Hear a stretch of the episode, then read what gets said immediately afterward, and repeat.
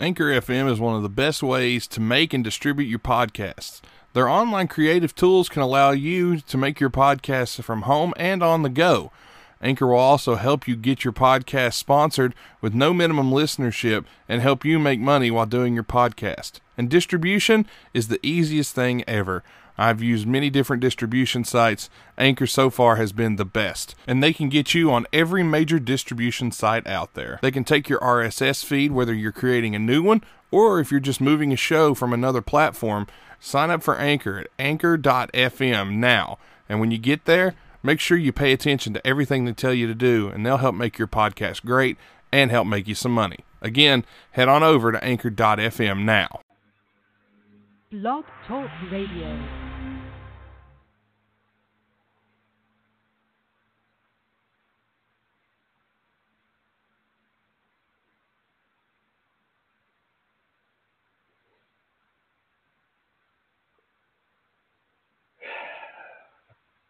Some things never change, my friend. For those of you who listen on a regular basis, we don't want to disappoint. So no, we, yeah, we, we try not to let you down. We never want to do go. that. At As always, the theme. At some point, the theme will play, and when we get there, it will. It will. It will play indeed. I may have hit it too early. We will allow it to do so when it decides to do it. That may have been my bad. I may have hit it a little early this time, and that may have threw us into all into whack here. One can never be sure. No, one cannot. One cannot. All right. We I may have to this, say my bad on that one. we run this outfit like the uh, New York Jets. We run it like the Oakland Raiders. We just kind of grab everything we can and hope for the best. And if something's really, really good, then we just say, "Fuck that! We're getting rid of that shit." I take no credit for that decision. We trade them, trade them tomorrow. Exactly. He had a hell of a game today, and we're gonna trade them tomorrow. Exactly. We may get our intro rolling here in a minute. Again, I think I may have up. There we go. Oh. Oh no.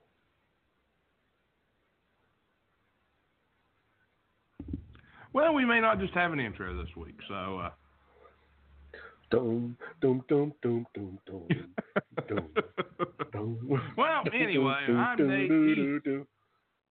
You know, I recorded a new intro and everything with that same song, and now it's just like, meh, meh, fuck you, Nate. We don't like you. Oh. Oh well. Oh, I'm Nate. it's the off season. yeah, really. I'm Nate. He's Tim. You know where he's from.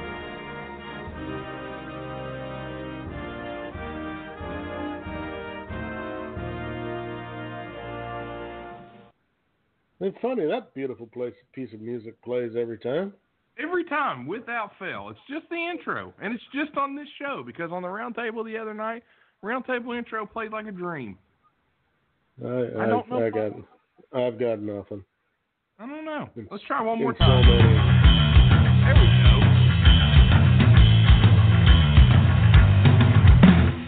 You're listening to Wide Men Can't Jump on the Wide Men Radio Network located at blogtalkradio.com slash Wide Men Can't Jump. This show is brought to you by the law offices of Stephen P. New at newlawoffice.com, stripcamfun.com, Atomic Comics and Collectibles LLC located at facebook.com backslash Atomic Comics and Collectibles LLC, as well as at Stay Classy Meats at stayclassymeats.com, where you can use promo code WIDEMEN, save 10% on your order, and receive a free pound of Montana grass-fed ground beef.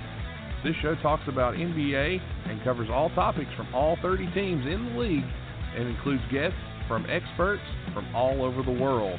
Make sure you're downloading us on iTunes, Podcast Addict, Stitcher, Google Play, FM Flash, iHeartRadio, Stitcher, and more. Be sure to join in on the fun over at WideMenCan'tJump.com as well as on our Facebook group, Wide Men Can't Jump, and follow us on Twitter at Wide Jump. Now, let's go to the flagship program of this Wide Men Radio Network. Here's Wide Men Can't Jump. Well, four minutes later, by God, that goddamn intro worked like a fucking dream. So happy to will. have you back. We'd edit that out if we bothered to edit. That's right. That's right. But There we anyway, go. we're so, You. We're back, and the, the first five minutes of this show has, has literally turned into nonsense with the intros. So we'll West stick with that. West Virginia Comic Con. Indeed. But you know what? We're back. It's episode 90, and uh, we've got a lot of stuff to get into this evening here on Wide Men Can't Jump. And uh, first off, I just want to take a second. I'm going to give a free plug, Tim, um, if you don't care. There, now, we're, we're not being paid for this. Um, we're not.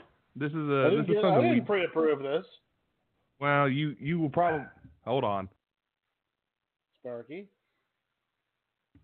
Yes, you will hear me at times yell at the dog. There's uh, my sister's dog is here, so if you hear me yell, that's what's going on. But I will say this: um, we were we're not being paid by this organization to to tell you about this, but I do actually want to put it out there. Uh, Tim and I recently subscribed to the Athletic, um, and I'll tell you this much: we could not be more impressed by their website, their layout.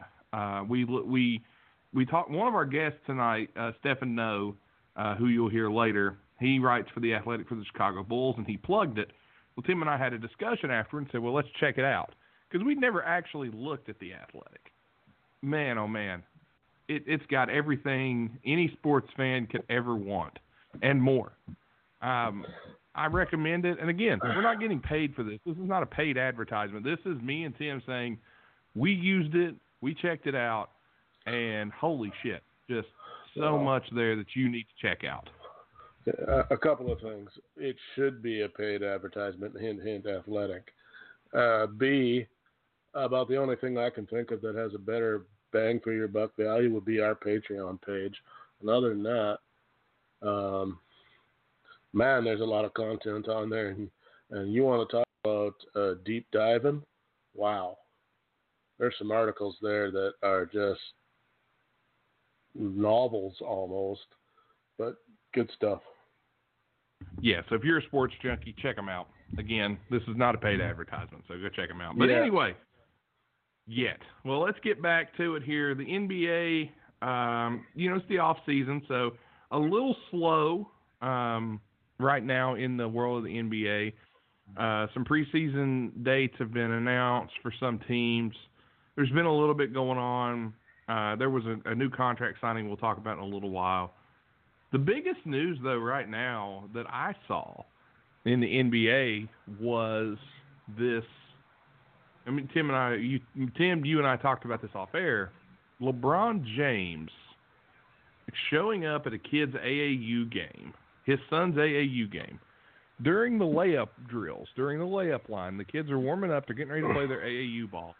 And here comes LeBron James out of the crowd in his street clothes, and he goes up and starts dunking and doing throwing off the backboard and throwing down. I'm gonna go ahead and get your thoughts. Go ahead and tell me what you think about this, Tim. LeBron James I- showing up at an AAU game. Should I hold back or should I give you what I really think? Go ahead, go. Give me what you really think. You know what I really think? Arrogant motherfucker is what I think. Jesus Christ, LeBron. You could go do that shit. You could announce at any time, anywhere. Go to any playground, any sandlot, any gym in the universe, and you could have a half a zillion guys there taking your picture if that's what you require. Why the hell would you do this at your kid's game? What do you hope to gain from this? I mean, is LeBron James really that vain that he had to go and show that he's a better dunker than grade niners? I mean, I just don't get it. I think it's childish. I think it's selfish. I think it detracts from anybody who was there to play in that game. Um, I'm sure there are a few people that thought, "Oh, wow, hey, LeBron is dunking. That's pretty cool." Um, no, it's not. You're a parent. You sit in the crowd like every other parent. Uh, you want to do that stuff? You go to a team. You could, you know, you can set that up in their practice or something, and go and do it there if you if you you think there's some value in these kids watching you do things that they can't do. Uh, I don't get it. I think it's a Bush Bush League move. Um, yeah, I, I, Bush. don't know. Bush League. You hear me? It's, yeah, it's it's it's Bush League. I mean, uh, to me, like we talked about it, it would be like Jim McCartney coming out during a Paul McCartney concert and playing the sousaphone, and you'd be going, "What the fuck? Did what did I pay?" I mean, this isn't love even a the paid phone thing, line. the Su- yeah, the sousaphone. I mean, but I mean, you just like, it's just not necessary. We all know LeBron James just can do these things. Like, who's he doing it for? And Like, it just don't get- I amazes get me. it. It amazes me that LeBron James has went so far as to do this not only at an AAU game, but at his son's AAU game. Listen, my dad went to my games when I played. Okay? My dad wasn't an exceptional basketball player by any stretch. As a matter of fact, I don't think I ever saw my dad touch a basketball other than when he threw it to me. You know, my dad went to my baseball games, my football games. My dad was, ne- and my dad was actually one of my coaches in little league. My dad never once stepped foot on the field during practice. Well, maybe during practice, but during warm ups, during anything. Uh, because if this had been LeBron at practice doing this, like these kids are at practice, okay, you know Yeah, that's, one. different. That's one thing. And I know what you guys are thinking right now. Where you at, Nate? Don't worry, I got you. If they were at practice, I mean, it, listen, we're talking about practice, not a game, not a game, not a game. We're talking about practice. So yeah, if LeBron James is doing this at practice, okay, fine. You know, it's whatever. But this is at a What? It'd be like going. It'd be like going to a little league game, and the pitcher comes out to throw warm ups, and out comes Mike Trout and starts blasting 450 foot home runs off the kid. it's like, wait a minute. We're- here today to check out. We're, here to that Mike Trout, get, that Mike Trout get fucking hit, but that poor kid. Mike, Mike Trout can really hit. Let's see what his son Peter Trout can do. Or, well, no, no, or like you know, Mike Trout is there the, during the Little League World Series, and it's infield practice, and he hits the ball so fucking hard that the kids can't field it. You know, because he's a I mean- major leaguer. I mean, it's just, you know, look look at how hard I can hit these grounders. I'm just tearing the heads off these kids in the infield. and on the mound today, for, and on the mound today for Lakeside Elementary School is Randy Johnson. What's his name? Uh, the old guy. Um, uh, Nolan Ryan. No,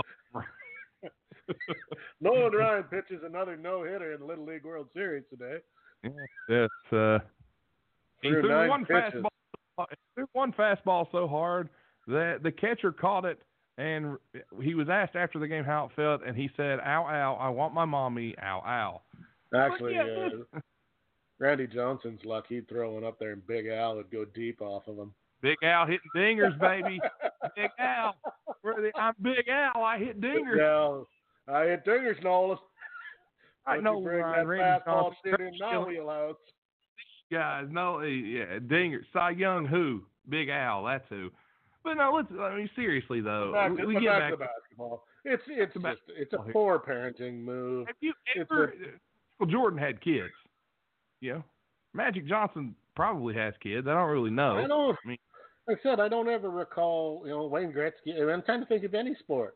You know, Yeah, Wayne Gretzky had Gretzky had kids. He didn't go out during their warm ups and uh, deke out the goalie and you know leave everybody feeling inadequate after he left the ice. I mean, it's just I've seen. I remember watching Brett Favre go to like a high school practice. Now, again, this was the high school practice. They invited him.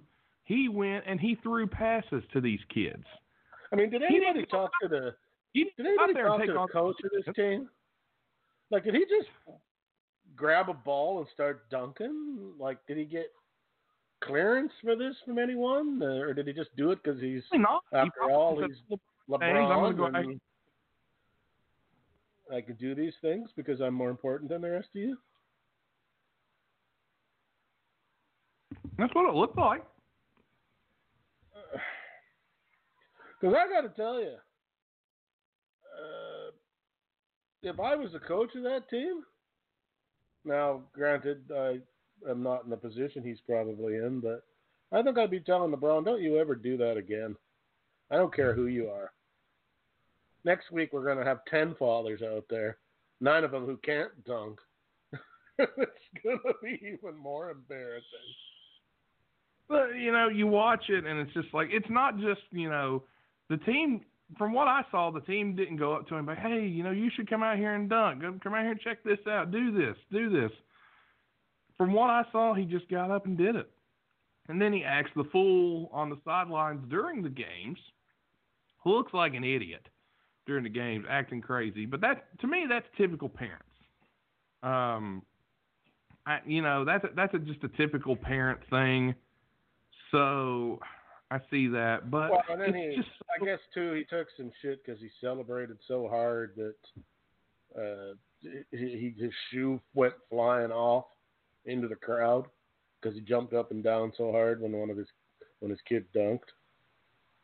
Uh, I'm like, okay with that. I'm okay uh, with that. I'm okay with the celebrating what your kid, you know, uh, celebrate think- your kid's I- successes. I From think the the thing though you gotta you gotta remember, and I know I mean this would spark a whole nother debate, but whether you like it or not, when you're a guy of his stature, you are a role model. Whether you like it or not, you are one, and you have got to stop and think about what you're doing, and how it reflects on the game, uh, the league, your team, yourself, your kids, and all that stuff. He's not like he's not a regular parent. He just isn't. No, I mean, So- how many par- how many parents of AAU kids have their own shoe line? Well, I mean, I mean, look at think- it this way: if that if that happens and uh, Bobby Smith's drunk dad goes out there and uh, tries to dunk and doesn't come anywhere near the rim and falls and breaks a leg, what's the story? Oh God, how embarrassing! Exactly. Exactly. So yeah, so to me, it's just as embarrassing just because he can do it and he's an NBA player has nothing to do with it for me. You're a parent, you don't participate. That's that's exactly. just the My way dad it is. would never go out there and embarrass himself on the court, LeBron. Because your dad, your dad there. couldncouldn't, Bobby. Dang it, son! busy- Why are you bringing me into this? That's Too busy at the concession stand talking to them about the beauties of propane. like, like I said, you know, you, you don't. I've seen parents get into fights at games. I've seen a lot of stuff, and you see it, and you're just like, oh God, this is so dumb. Why are we looking at this and saying, oh, he's involved in his son's life? No, It's he dumb. literally went out there and took his son not- and basically this is this is just my opinion. He pushed his son to the side and said, "Look at me, look at me. I'm at my son's game. Somebody get this on video. Let's get it on to Twitter. Let's get it viral that I dunked at my kid's game. I'm important. I'm LeBron. Talk about me." That's Yeah, what I, mean, saw. uh, and in the press, some of them were, well, you know, he, oh no, he, he's supporting his son by doing this. How? He can be there. That's how you support your kid.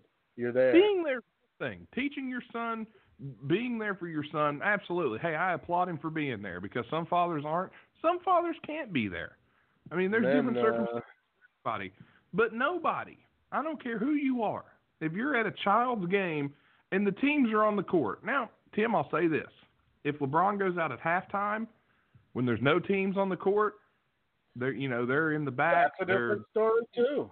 that's a different story. Okay, hey, LeBron's here. He's going to dunk a little and just kind of entertain the crowd. No, he was out there in the fucking layup line. That is horse shit. He doesn't need to be out there. They, they tried to, and I don't want to get into this part too much because we don't like doing this. But above, uh, one of the guys from the Damon Harrison from the Detroit Lions Uh-huh. came out and said, uh, "LeBron has now set the standard of, of this era for fathers, and even more so for black fathers." And I'm going, "What in the fuck? Like, come on! This has nothing to do with the color of this man's skin. Zero. I agree. I, I don't. Yeah, I, I don't get it. Um, you know, somebody wrote, "Let let him be a father." There's a lot of black men out there not being fathers, and a lot of black kids without fathers to support them. That argument is, I mean, that may be true, but that's got nothing to do with. It has nothing again, to do with nothing- yeah, we're talking about LeBron James here. We're not not talking about some kid from like it's just it's Listen. different and if As it a was, general as a general rule of thumb, we normally never dive into this, but this is something we need to look at here. Let me say this. Red, brown, yellow, black, white, I don't care. Green, purple, blue. Whatever, Whatever. race, gender, creed, religion, political figure, whatever party you align to, whatever you choose to believe, whatever it may be. If you're a dad, be a father to your mm-hmm. to your child if you can. Now I understand some guys want to be and you know other other circumstances are in play. If you can be at your kid's game, be there. If you if you want to be involved, be involved. That's the way it should be. You should take care of your child no matter what. But when you show up and you and, and living through your child is one thing by putting pressure on them in sports. That's one thing. That's a, that's a topic we're not even getting into. But when you go out and you publicly make your child's game about you, and That's look right. at me, that's that Look that's at the me. final that's the final word on it. That is not support. That is upstaging whoever That's happens to be there. that's narcissism. That is a social And- media. And LeBron gets two thumbs down from me for doing it, and I don't care what anybody says. I'll tell you what. Here's what we're going to do right here to put an end to this. This, this is what we're going to do right now. Bush League.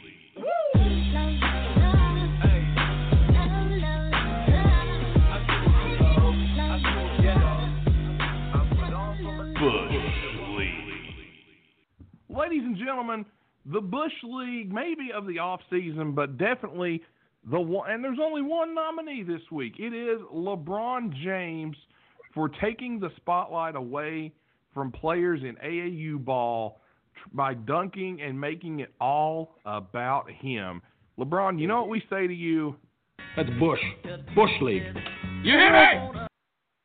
We got two winners for you. Bush League. Ah. And that has been Bush League for this man, week. to a man that could get a form to do and say whatever he wanted by picking up the phone. You know, I mean, then that would all he'd be. All he'd have to do is talk to his agent and say, "Hey, look, tell the the uh, the uh, um, uh, press that I'm going to be at such and such a place at such and such a time," and there'd be 50 reporters there, and he can have all the spotlight he needs, he wants and needs. He doesn't have to go to a to a public place and steal it from a bunch of kids. It's ridiculous. Nah, he just. I've never been the biggest LeBron lover ever, but I don't know. Yeah, Maybe it's just because I'm a dad and my son is my son is little, and I'm hoping he gets into sports one day. It'd be. I got an even better analogy. You know, uh, Oh God. Tom, you know, like What? Tom, Tom Hanks goes to his kid's uh, school play and shoves him off the stage and starts acting.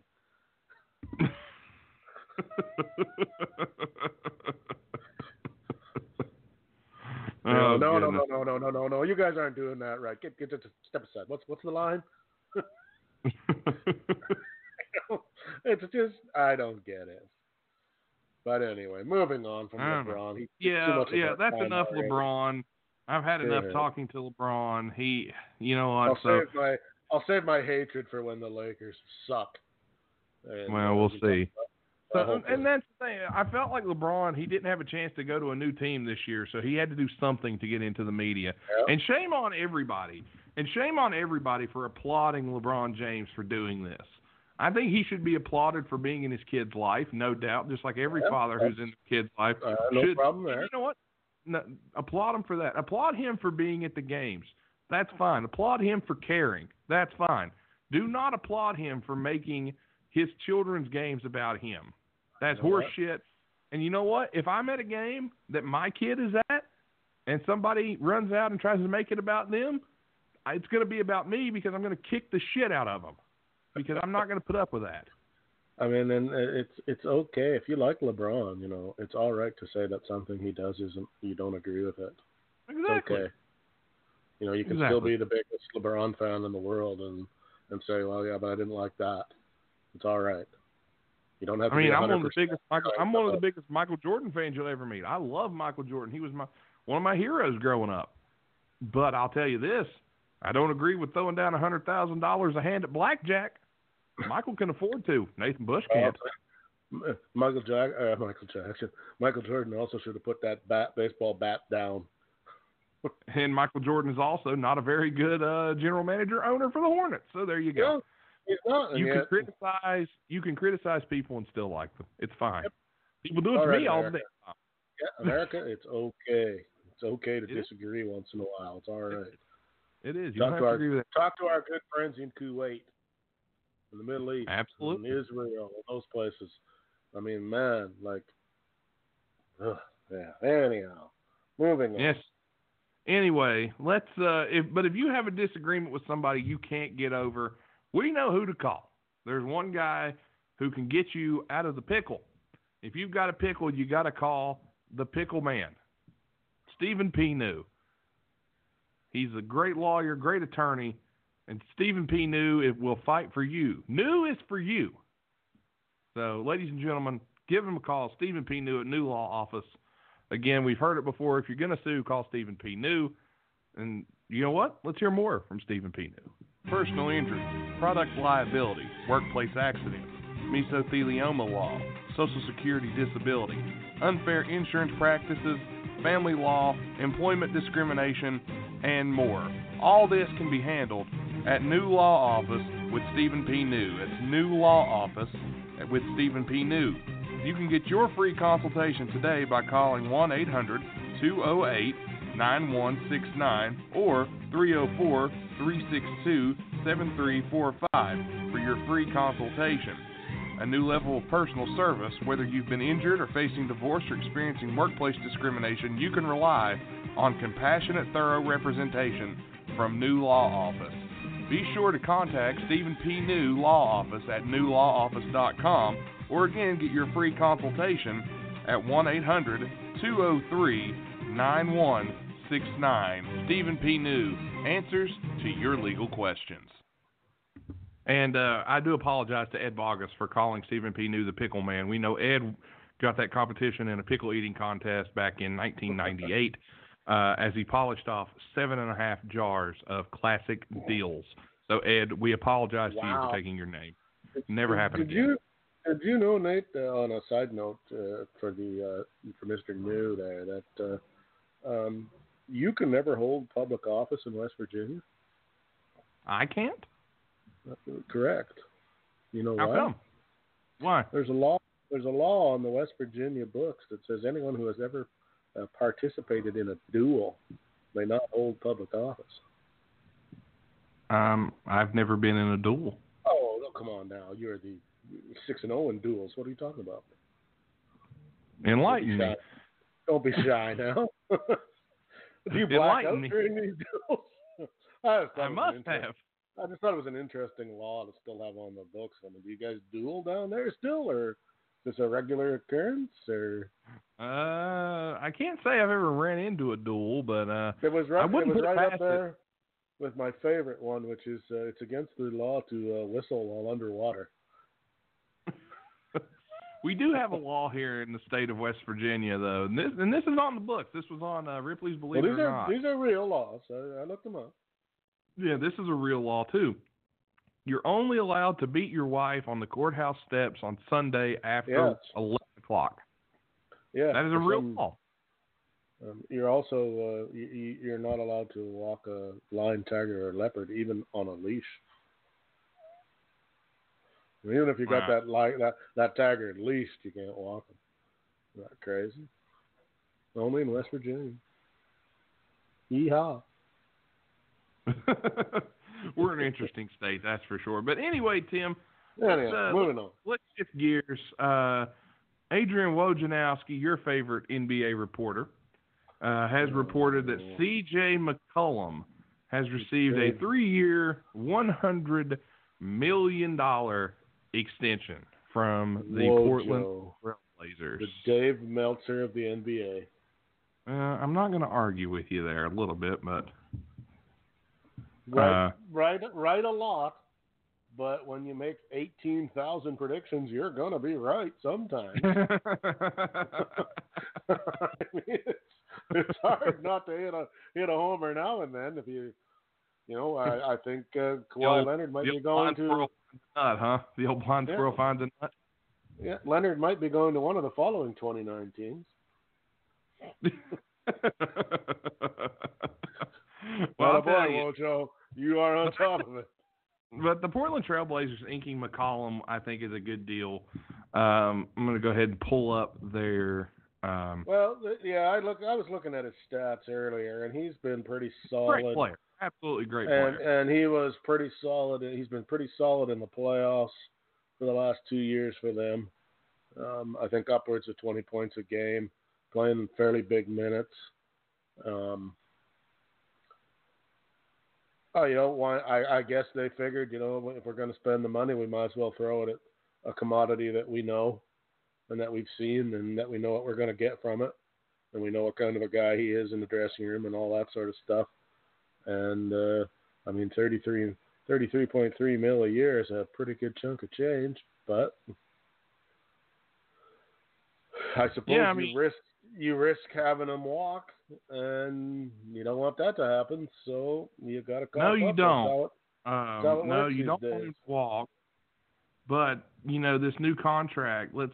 I'm going to try and get these contracts pulled up here. I've got it. Here's the payroll.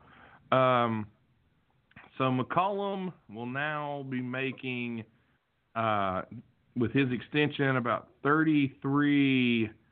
I think it's 33 million um, per season, as you brought up. He was scheduled to make uh, 27 million uh, this upcoming season, and then 29 million the season after that. And since they inked him to a, three-year extension, he's going to be there the next five years. Uh, you want to hear interesting? Here's here's an interesting contract situation. Uh, you know, we were talking about Russell Westbrook and all that. Damian Lillard signed his extension um, July 6th of this year. He signed a four-year extension. Next season, Damian Lillard's going to be making $29 million. The season after that, 31 million. Okay. Now here's his three-year extension, or here's one of three the last three years of his deal, I believe, maybe more. Forty-three million dollars in 2021 2022, forty-seven million dollars in 2022 2023, and then the 2023-2024 season, he will be making 50 million dollars for the Good season. That what's worse there's a twenty five percent there's a twenty five percent chance that one of those two guys will ten years from now will be reading how they're broke. Well, Damian Lillard is 29 right now. McCollum is 27. So Well, ma- hope the prime of their career will be they are- spent in. I- hope they're they're being fiscally responsible, and that somebody is thinking about down the road. Well, we'll we'll have to wait and see on that. I don't know how they live their personal life. Well, but we no me me neither, and I'm not saying one way or the other, but we have seen on.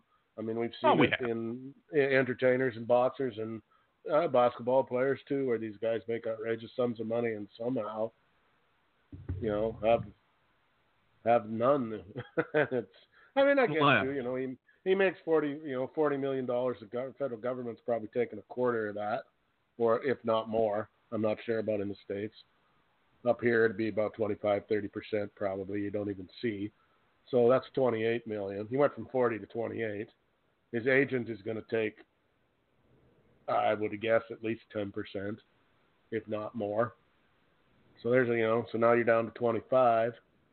Uh, Happy agent. and, uh, yeah, or or whatever kind of a deal. And then I don't you know who knows what other kind of people they got working for him, accountants and lawyers and all this kind of stuff. He probably only, I mean, pro- only probably gets you know twenty million of that forty. oh, huh. Probably only sees he probably only sees half of it, but still, a real patriot taking that Yeah. low of a cut. he's he's uh, still driving the sixty two. Yeah, driving that 62 F-150. Yeah, rebuild. Well, it is fully rebuilt. We'll give it that. Yeah, yeah, fully Um, restored, but But yeah, I mean, yeah, on, Hey, on a side of, of a basketball, on the side of a basketball thing, I'm looking at it as I'm thinking that this was a solid, solid move. So I'm I'm very very Yeah, very no, good I, move. I have no problem with the with the with the signing itself. It's Yeah, I think I think you have to at that point. You you've got to you've got to you've got to make that move there because McCollum and McCollum and Lillard are the future of that franchise. And a lot of people have been saying, well, they need to trade one of them to make this work. I mean, they've got uh, Jusuf Nurkic, and they re-signed him. Oh, or they don't. They've got him for a few more years. They didn't re-sign him. why not uh, why not try something crazy and keep your two your two good players and and try to grow a third one. Yeah. I mean, How wow, how about- wow, how that about you that? could do that. Yeah, no, we want to trade everybody and uh, keep the one good guy and have all the free agents And- come here. You and know, then yeah, and then not get any of the free agents and and then we got one guy and then he gets pissed off because he's only one guy and he leaves Mm. and we got nothing. Well, the- Trailblazers had an interesting off season here. They they lost Al-Farouq Aminu, Seth Curry, uh, Jake Layman, Enes Kanter, and Evan Turner, but they bring in Kent Bazemore, Hassan Whiteside, Mario Hezonja, and Anthony Tolliver. Then they draft Nassir Little out of North Carolina who can play that three spot. Um, Portland, I think, is going to be a playoff team now for years to come. Uh, no question there. I'm looking forward to seeing what they do as the season goes on, and they probably would have been a much more formidable playoff team if Nurkic stays healthy in the postseason. So I'm hoping we might get a chance to see a fully healthy Blazers team because I'll be honest with you, they won one title. And I believe it was in 1977-78 with Bill Walton as the leader of the team. Um, and I think that's it. Yeah, they got close least uh, a few years they got a back couple. with uh, yeah, well, and they had Clyde and Clyde the. Glide. They got to the finals, ran into Jordan, and uh, you know maybe if they take maybe they take Michael over Sam Bowie, maybe they're the franchise everyone envies all these years later. But um, you know they've had some do bad luck. uh, you know, Greg Oden, moves. Sam Bowie. Go ahead. What do you what do you think of this uh, of the Sixers signing Trey Burke? I think it's a solid addition. They needed a backup. They needed a backup guard. I mean, Does that tell you something? he's not going to set the world on fire, but he's going to get No, minutes. but he was. He I mean, he's only been in the league for what I think six or seven years. He was a Yeah, top I mean, ten pick, if I'm not player. mis- Okay, but does does that tell you something though about what the Sixers are feeling about their guards? Well, they've only got Simmons. That's their depth chart at the moment. Yeah, yeah, again, and and does, is is that even a kind of an indication that they don't trust him either? Well, he's going to be the starter. You've got to take him. You've got to have a. You have to have a number two, because he's got to. Sit Yes, but I mean, but Trey, Trey Burke, I mean, he can at least shoot a three. yeah, he can. He can shoot. Uh, he gives them a little more bench depth, which they they needed at the guard position. Um, let me get this pulled up here. And again, I I'm thought it also was just a, I thought it was an interesting move for a team that swears up and down they have everything all the time, and yet they keep adding. I mean, he's not a. I mean, he's okay. Yeah, he's not a A-lister, but he's not a C-lister I mean- either. He's 26 years old, shot 39% on catch and shoot threes over the past four seasons. Uh, he rarely turns the ball over, decent facilitator, and he's one of those what they call microwave scorers who can heat up whenever he you know he gets on. He was a lottery pick in 2013, so I mean, he's a pretty good he's he's a good player. I mean, I'm not going to lie about it. Um, he averaged three and a half catch and shoot attempts per 36 minutes. So, I mean, this guy, Burke, is a good player. They also brought in Raul Neto, who people aren't talking about. He's 40% since 2015 on catch and shoot three point percentages and 2.9 on catch and shoot attempts per 36 minutes. So, I mean, these aren't bad players that they're bringing in. It's just Trey Burke hasn't had, you know, the career that his his lottery pick maybe would have set him No. up for, but he's I, he's I had a agree. nice NBA career for for the most part. He's had a he, nice. ain't, he ain't a he ain't an A-lister, but like I said, he's not bench depth either. He's No, no, he's not. He he could possibly start somewhere.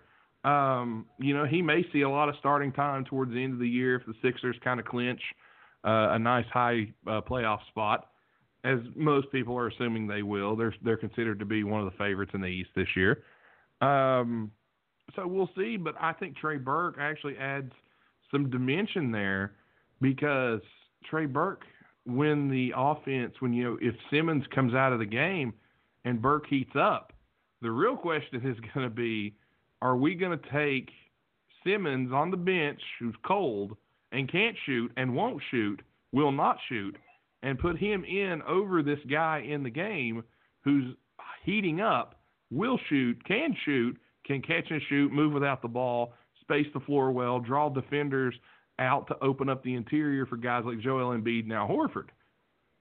That's that's the question. I mean, Simmons is getting paid a hundred million dollars over so many years, so clearly, I mean, clearly they're going to have to play him.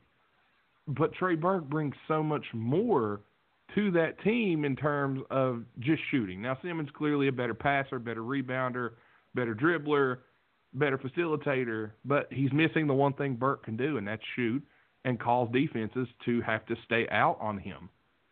So I don't know. It's an interesting idea All right, fair because we have seen the, we've seen the Sixers in the past. They put Simmons in when McConnell would heat up, or when you know any of their backup guards would heat up. Uh, they would you know stick with their rotation. Brett Brown was, you know, we're going with Ben. Ben comes back in the game. So I don't know. I mean, it, it's going to be interesting. Clearly, Ben's the guy. He's the fancy name. He's the big draw. But I don't know. It's hard to sit here and say that Trey Burke doesn't have some qualities I that uh, that Ben Simmons doesn't. Okay. Yeah, no, all right, fair enough. I, I got one other one I want to talk about quick, and then you can have the floor until I guess we should run a at some Go ahead. here. We should get to some article or to some interviews, but um, the other story that kind of caught me, and I'm kind of I, I don't know. Initially, I, I I felt one way about it, and now I feel another way. Jeremy Lin crying Yeah, I'm that up. that the that the league is past you know is, he's not getting his just due somehow or something. Um, I just looked up how much money Jeremy Lin has made playing basketball, and I don't feel sorry for Jeremy Lin anymore. More than me and you, I guarantee you that. uh, just a just uh, just a paltry sixty five million over nine seasons.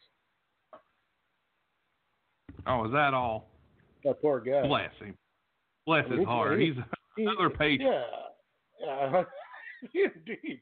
He's gonna have to downgrade from a 1978 Chevy Impala to a '64 Ford F-150.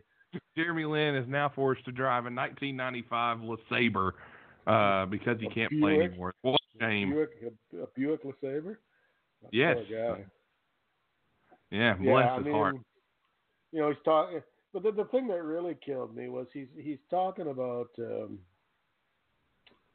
how the, the league is, uh, you know, not done right by him somehow, and yet then he, in the same breath he says, "Well, I'm uh, I got to go on this China thing, and I got to talk about a a championship I don't feel I earned."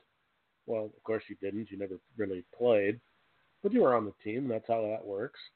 And and then I'm going to have to talk about a future in basketball that I don't know if I really want. All right, you don't know if you want to keep playing basketball, but the league should offer you a somebody should offer you a pile of money. Um, what now? I'll tell you this, Jeremy. There's a couple things nobody can take away from you. Number one, you're an NBA champion. Nobody can take that away. And Tim, I'm a firm You can- believer. And you can spend that however you want 20 years from now. every guy who's on that roster earns his championship ring. Maybe he's not on the court playing and putting the ball in the basket, but at practice he's there, he's playing, he's ready to go if his team needs him.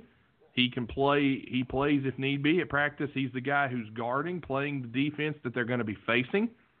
Um, everybody on that team contributes in some way. Even if Jeremy Lin If he if he t- helped tie Kawhi Leonard's shoe once, he contributed. So Jeremy Lin has a ring, like it or not. Uh, ladies and gentlemen, guys have rings that that you may think don't deserve rings. I mean, Adam Morrison, Juwan Howard, um, all these guys. They're NBA basketball players. They are better than you and me at their given craft. They may not be better than some of their peers, but they earned what they have. Okay? We laugh and, and kind of snicker when you see Juwan Howard getting the champagne dumped on him uh, and say earned, not given when Miami won their championship ring. We kind of laugh at that, but he earned it. So Jeremy Lin's an NBA champion. He may feel like he didn't deserve it, but he got it. So, like it or not, kid, you are. Number two, Jeremy Lin is a Harvard graduate. People forget that all the time. This is a guy that went to Harvard. He's very intelligent. He graduated from there. He has a degree from there. He could get a job in his chosen profession, whatever it may be, doing whatever he wants. All he has to do is go, hello, I went to Harvard. And the boss will say, hello, when can you start? Because that's a oh, big deal. And also the fact that he is a basket, you know, he has got some celebrity doesn't hurt Even either. if he didn't have any celebrity, he, you know what, you graduate from Harvard, you've done no, something. but he do, but he does have some, so that's just extra in the bucket. Exactly. He popularized Linsanity. He was on fire. He was a cultural phenomenon for the Knicks. He was the last big thing for the Knicks. You can't I mean, argue I that. have- he Yeah, I would have to say that it, there. he was undrafted. He was. How many how many undrafted players make sixty five million dollars in the NBA? Not Well, To many. be honest, to be honest, I'm not even really sure that he's all that great. He's okay, but you know, he kind I of had a he had a moment there with the with the Knicks, but um, it never really translated into any more than that. But look at, but we remember it, and we Oh, always no, will. No, no, we'll I- always I- no remember. that. No argument there. I'm just saying, for an undrafted guy who's got a college degree in something worth talking about, in a school worth talking about, um, and, and then he managed to make sixty-five million dollars, and he's only 30. Yeah. Like I, Yeah. I think of him as being significantly older than that. I'd Yeah, like he's to have my that age. on. Yeah, I'd like to have I'd like to have that staring you in the face, Nate. Oh, by the way, Yeah, Nate, boy, uh, that- you can That would be terrible. you can give up. Uh, you can give up podcasting because, uh, after all, you got a degree in, from from Harvard, and you did make sixty-five million, so you should have something uh, to show for that sixty-five million, even if it's a house and a, you know, whatever. But you you should have something. Um, yeah, I'm sorry. I, I, don't- I can't feel sorry for the man. I mean, okay, I mean, he may career, be his career might be over, be- but boo hoo. he may be the best Ivy League player to ever play in the league. Maybe, maybe of all time. So I don't know. That's just me. I mean, this is a guy who he he, was in the D League multiple times. Uh, he he's been all over the place. So if you ask me, He has a degree in economics from Harvard with a 3.1 grade point average, so he ain't no dummy. all while playing basketball and setting records, and while setting records in the Ivy League. So yeah, So- this dude knows what he's doing. He's a smart guy. He might just be having a moment of feel sorry for myself, and Well, I think he's looking at it as you know, career traveled around. He's playing. He's played with the Warriors, the Knicks, the Rockets, the Lakers, the Hornets, the Nets. You know, the Hawks again. or well, no, the different Hawks. The Hawks, the Raptors. He's played in a lot of, but he, he got a title. That's more than a lot of guys can say. A lot of guys never got that. Reggie Miller never got one. Karl Malone never got one. John Stockton never got one. Not saying he's better than those guys, but he still he got a title. He was a two-time first-team All Ivy League player. He's a second-team All Ivy League player as well.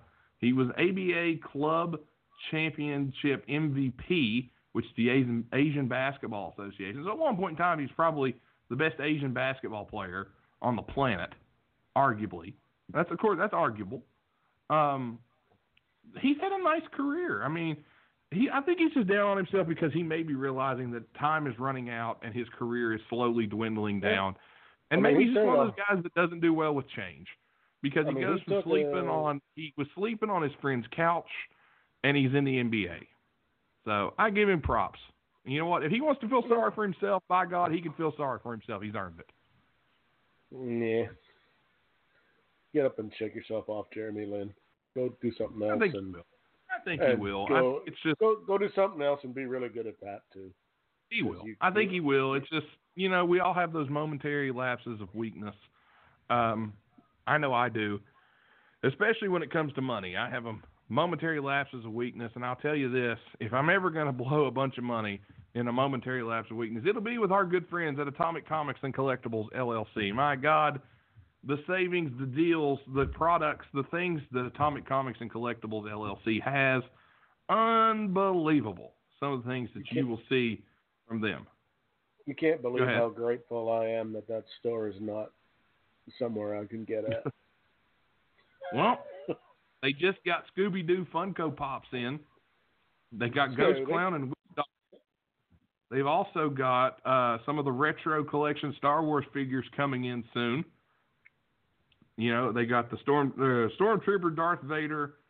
Looks here. I'm trying to make it out. The picture's kind of small. Luke Skywalker, Princess Leia, Han Solo, Chewbacca. Yeah, Oh, very good. uh, nice. Thank you. Uh, they've also got the Spooky Space, what's it, Spooky Space Kook and Phantom Shadow, more Scooby Doo Funko Pop. Again, more collectibles, more posters, Trail the Pink Panther poster. Just check them out. Atomic Comics and Collectibles LLC. It's on Facebook, facebook.com slash Atomic Comics and Collectibles LLC. Go ahead, Tim. I'm sorry. It seems to me that if you want it, they probably have it, and if they don't have it, they can probably get it for you. Oh yeah, definitely. I mean, they've just got So- so much. Uh, they had a bunch of stuff set up at SCon a few weeks ago in Logan, West Virginia. I know Michael and Leslie will both be at PikeCon in Pikeville, Kentucky. Uh, if you're a wrestling fan, Sergeant Slaughter is going to be there as well. Uh, I believe that's coming up on Friday, August the second. So go check it out. Don't want to miss it. But uh, let's hear a little more from our good friends at Atomic Comics and Collectibles LLC. If you're into comic books and collectibles, then you are going to want to check out Atomic Comics and Collectibles LLC. They buy and sell comic books, action figures, pop Funkos, vintage video game system, vinyl records, and other collectibles. Retro and vintage collectibles are their specialty. They have fair and competitive pricing on all their items. Their prices will make you say, Oh my God! Currently, they run on Facebook and they're in the process of getting their own storefront in Logan, West Virginia. Give their Facebook page a like and keep updated on new merchandise and announcements for Comic Cons and store opening in your area. They do ship, but only within the United States at this time. Atomic Comics and Collectibles LLC, where yesterday's memories are today's future. If you are looking for anything comic book or collectible wise, you are going to want to do one thing Assemble. and head over to Atomic Comics and Collectibles LLC. Check out their Facebook page, Atomic Comics and Collectibles LLC. Again, check them out, Atomic Comics and Collectibles LLC, Facebook.com slash Atomic Comics and Collectibles LLC. Well, Tim, you and I had a great pleasure to sit down and talk to one Stephen Noh from the Athletic about the Chicago Bulls, and we kind of previewed the Bulls season, and Stephen had some great insight, and we really got to talk a lot about Chicago, and they were a team that I picked last year to be a great team. Uh, they let me down a little bit, but that's okay. I'm not holding no grudges. Um, but yeah, we had a great talk with him, and we really got a good preview of what we think the Bulls are going to look like this year. That we did. Yeah, Roll so- that tape. You go.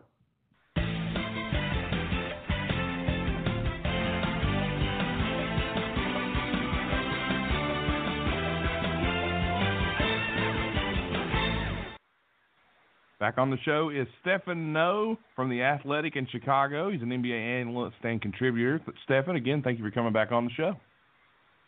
Hey, thank you guys so much for having me. Anytime. Well, we're going to be talking Chicago Bulls here. It is the off season, so as a lot of people like to say, it's the uh, dead part of the season. But really, the NBA never stops. And Chicago had some interesting moves they made this off season. Uh, first, we're going to look at the biggest addition. Probably they they feel they found their franchise point guard in Coby White out of North Carolina. They get him at the seventh pick of the draft. Uh, Coby White, I like him coming out of college. Um, he kind of he was maybe even ranked a little higher than seven. Um, like he could have went top five easily, I believe, but uh, he fell to seven. Bulls grab him. Do you think Coby White is the answer at the point guard position that Chicago's been looking for? I think he uh, definitely has potential. I don't think he's going to come out and have like an amazing rookie year. I mean, he is only 19 years old. Point guard is probably the hardest position in the NBA to learn, and he did not play particularly well in summer league. So, I think that um, yeah, he's the the way that North Carolina used him. Um, you know, he was really great in transition, but in half court offense, his reads were a little bit simplistic. So I think he's going to need to learn how to run more pick and rolls, how to make, you know, all the passes the point guards need to make in an NBA offense. So I foresee the Bulls bringing him along fairly slowly, to be totally honest with you. And I think it's going to take at least two or three years before we can really determine what exactly this guy's ceiling is. Well, he is good in transition. That's been noted. If you've ever went on Twitter and saw uh, gifts of him, he's a great passer in transition. He can do some good things there. Um, and, and honestly, I think that could fit with what the Bulls can do because very young, very athletic team. Uh, Zach LaVine can jump out of the gym. You know, Kris Dunn, he's a solid guard.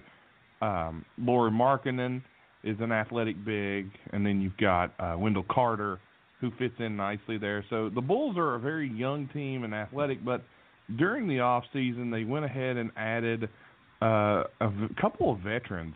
Thaddeus Young moving over to Chicago. Um, what is an addition like Thad Young to this Bulls roster with all these young guys? What does he mean to that team as a veteran leader? Uh, I think it means quite a bit. I mean, this is a team that only won 22 games last year.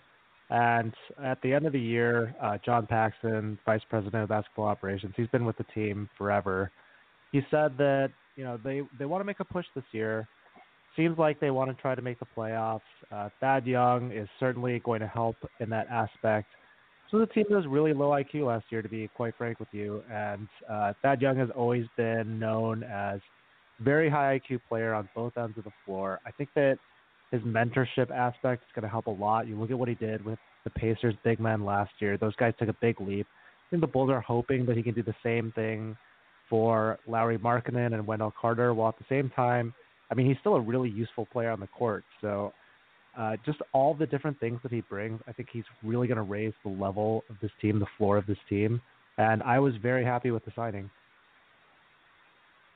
Yeah, um, I, he was he's been kind of a journeyman in the NBA, but he always seems to to add to whatever team he goes to. He's a very uh, solid piece on any roster. And in case there's any Bulls fans out there panicking about summer summer league rookie stats, uh, Lauri Markkanen only averaged 14 points per game with 29% shooting, and um, to compare that, Tyrus Thomas averaged 16.2 points per game with 44% shooting. So don't get too excited about summer league stats. is the point we can all get from that. Um, Tim, any questions for Stephen? Yeah, I wanted to take kind of more uh, broader look at the team. Um, last year, as you as you mentioned, uh, what, 22 and 60, uh, 27th in scoring, 20th in giving them up. Um, where do they need to focus? Uh, are we looking at a team that's going to go offense? Are we looking at a team that's going to try to tighten it up on their own end of the court? Or are we basically looking at a at least a year or two of young guys on the rebuild? Well, I think what they really need to focus on here is installing the system that they want going forward. So it's a weird year last year. Fred Hoiberg, uh, he had not had the rosters that really fit his style for his first three years that he was on the job. The Bulls finally built this team that's capable of running with young, athletic players that you guys talked about at the top of the show. And then they fired him after only a couple months of the season. Jim Boylen took over and really slowed everything way, way down, which didn't really make a ton of sense. Um, you know, playing through the post with Robin Lopez a lot it was kind of um, an antiquated system, very difficult to watch, uh, not the way that any other team was playing. So I think what's important for the Bulls is to establish a more modern system. They have the personnel to do it. Coby White, as you guys mentioned, uh, terrific in transition. They have guys that can run with him. So I think that is where the focus needs to be is playing the correct way. And you know the Bulls obviously are not winning a championship this upcoming season, but if they can get closer to a modern style that can take them eventually to that place, then I think the season is going to be considered a big success. So what's the um, feel of the fan base there? I noticed uh, today when I was looking that the, the Bulls have been attendance-wise are spectacular, still despite uh, what now two years without playoffs, I believe. Um, is there any danger? We talked to some other guys from some from other franchises, and they were worried that if they didn't get some wins on the board fairly quick, that the you know ticket sales were going to start to drop and the fan base was was going to have you know they'd had enough. Uh, Chicago in any danger of that happening, or is that franchise just too solid? I think this idea of competitive advantage has become very popular um, among NBA writers, and the Bulls' competitive advantage is that they have the most dedicated fans in the league. I mean, even in the post Jordan years, in the 1999, 2000, 2001 years, where they were dead last in the league, had virtually no talent. They were still number one in attendance, and they've been top three in attendance, I think, uh, ever since the Jordan era, basically. So they have the fan support no matter what product they put out there. As far as management goes, Gar Forman and John Paxson have been around seemingly forever. It doesn't matter how many mistakes these guys make, they're just never getting fired. So they have this uh, solid foundation in place where they should be able to take advantage of that kind of stuff. They should be able to make to take risks and fulfill whatever vision they have. Unfortunately, it has not really worked out um, the past couple of years. But as far as pressure being on them or pressure being exerted by the fan base, uh, I don't think that is really happening. I mean, whatever the Bulls do, they're going to do fine at the gate. Well, they're still uh, what Reinsdorf still owns the team, right? Jerry. Yeah, Jerry Reinsdorf still owns the team. His son okay. Michael Reinsdorf. Okay, is, uh, so they're so they don't. They're no answering to anybody really there. You know, no, I mean, unless, not like some clubs where they may have a ownership group or whatever the case may be. Yeah, I mean the team is a cash cow regardless of uh, anything they do. So they have a, a really valuable franchise on their hands. It's a fortunate situation for them. Yeah, and one thing that you say though is over the past few years they have been the winners of some some nice moves. Uh, not a, they absolutely just gave Jimmy Butler to the Wolves and then got a, lot of young pieces back. They trade Jimmy Butler and get LaVine, Dunn, and Markkanen out of the deal.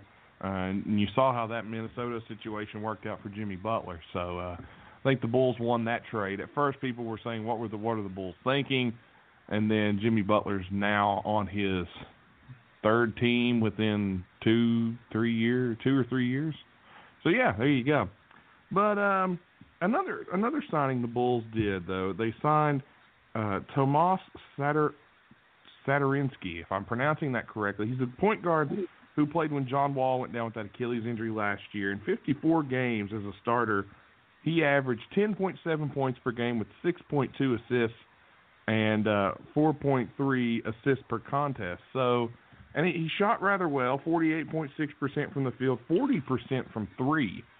Um, you know, I, the point guard position is maybe a little up for grabs right now. Coby White, the guard of the future, but between Satoransky and Kris Dunn, I mean, th- there could be some real competition here if Coby White's not ready to get out there and lead this team yet. And like you said, he's 19.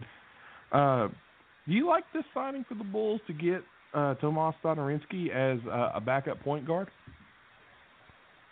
I love the signing. I had been advocating for the Bulls to go after Satoransky for two years. Um, if you look at the Wizards' stats after John Wall went down, their transition frequency stayed pretty much the same. Uh, I think Wall gets a lot of credit for pushing that offense, but Satoransky did it really well too. Uh, what the Bulls need in their point guard is a guy who can play off the ball, spread the court. Zach LaVine is their number one scoring option, and he's an extremely talented scorer. So they don't need a point guard that's going to create a ton of shots for other players because the ball is going to be mostly in LaVine's hands anyway. I think that's where Satoransky um, is going to help a lot. Play a bunch of different positions. The Bulls don't have a lot at uh, wing. Satoransky's a six foot seven point guard. That's huge size for point guard, so he can slot in there a little bit in a pinch. Um, I just think he's been an extremely underrated player throughout his career. He's very intelligent, has that size where he can be an effective defender, although he's not super quick. But yeah, just knows where to be on the court. And I would be shocked if he's not the starter on opening day. You, you guys mentioned Kris Dunn, but Dunn has kind of fallen out of favor in Chicago. They've been not so secretly trying to shop him, and it seems like his trade value is pretty much zero.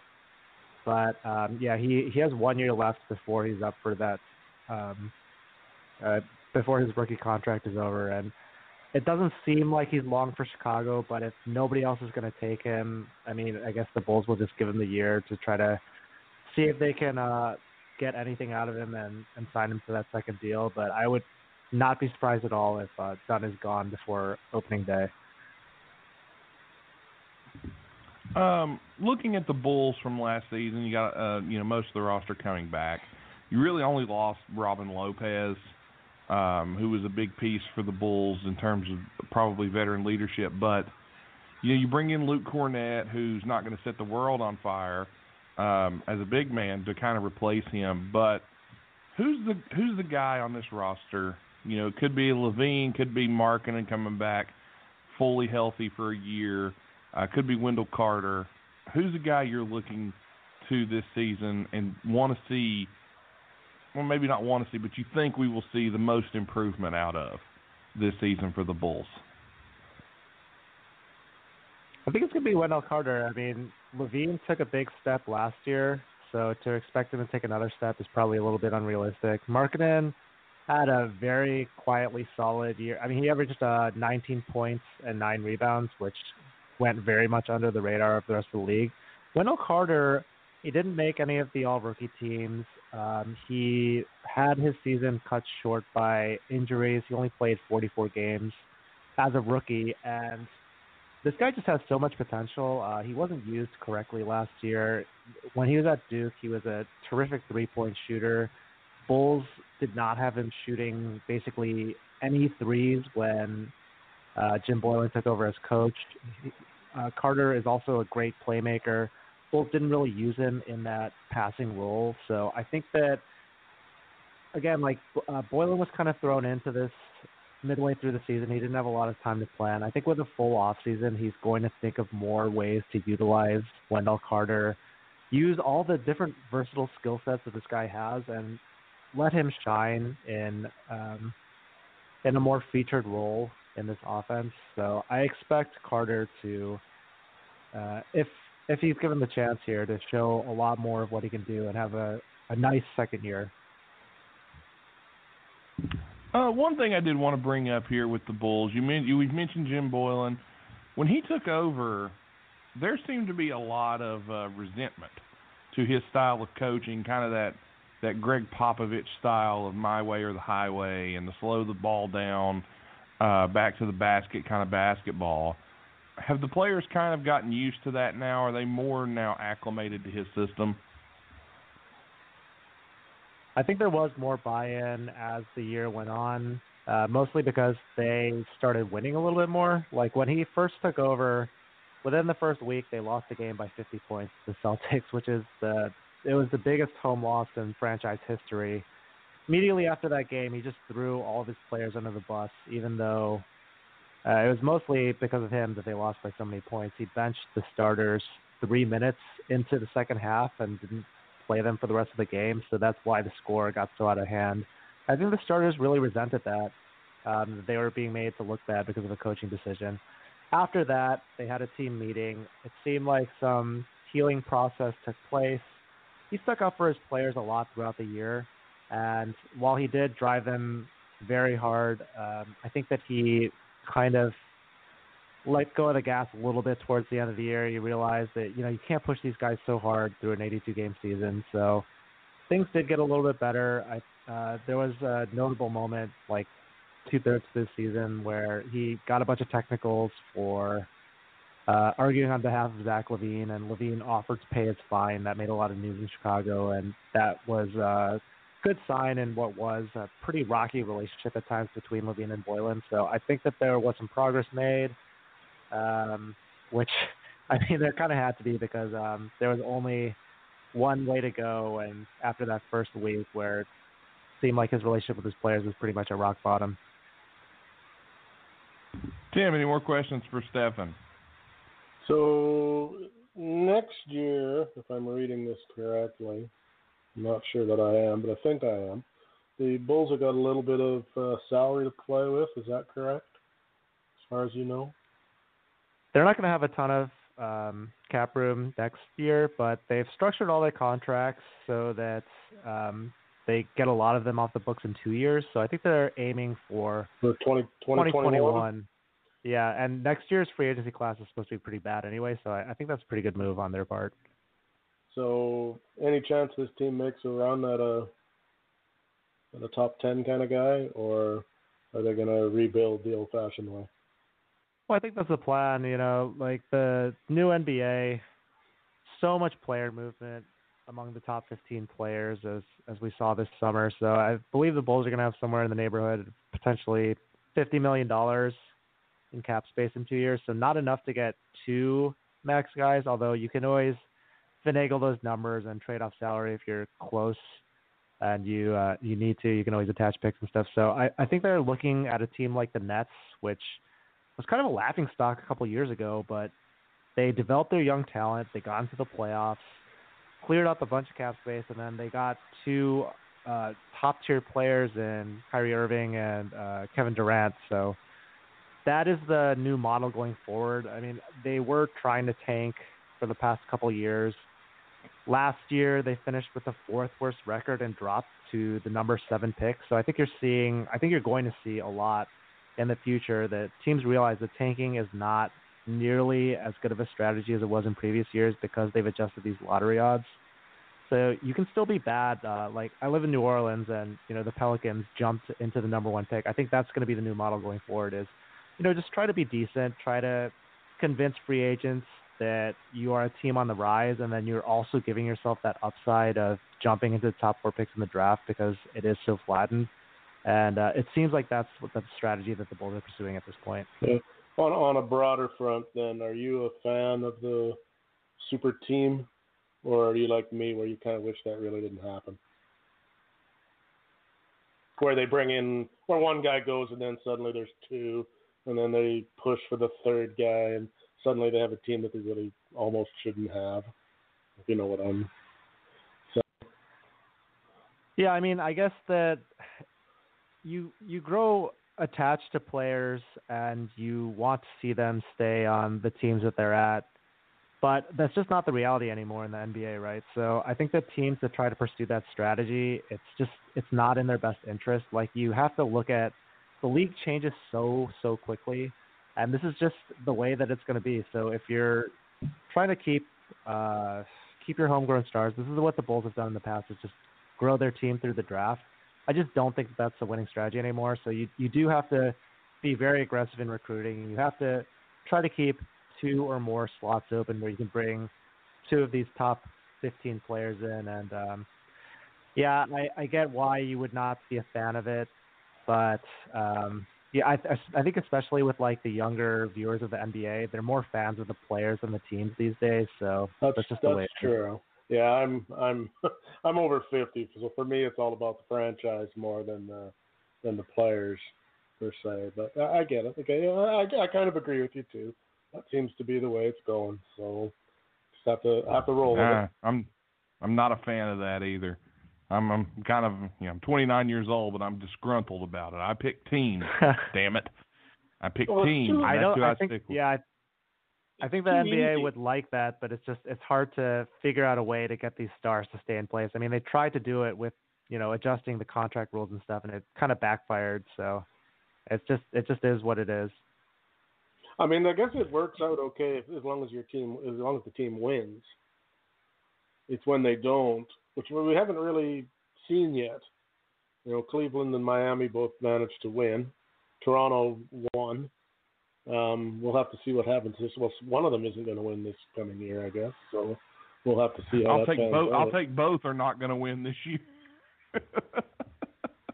Well, you're probably No, right. I'm- I, I'm not so sure that either of them are going to pull it off. But of the two that really went all out, um, well, I guess maybe three if No, you want I to count the Lakers in there. I can see why, and and I think a lot of it has to do with the fact of you know, I mean, let's face it. When we were younger, this this isn't anything new, but the Bulls were the most popular team gr- when I was growing up because they had Michael Jordan.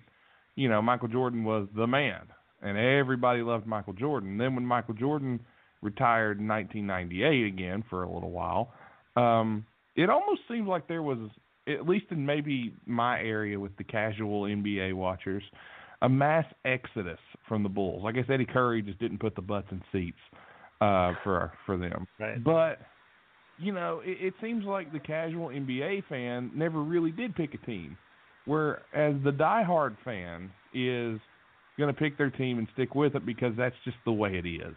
Maybe maybe it's not really changing that much. Maybe we're just noticing it more now due to social media and the influence of the outside world on our lives more. Maybe maybe that's Um, just that's my thought. I was gonna I was gonna say maybe it has a lot to do with the fact that uh, there was a time when you got to watch your team on television and that was really all you could see.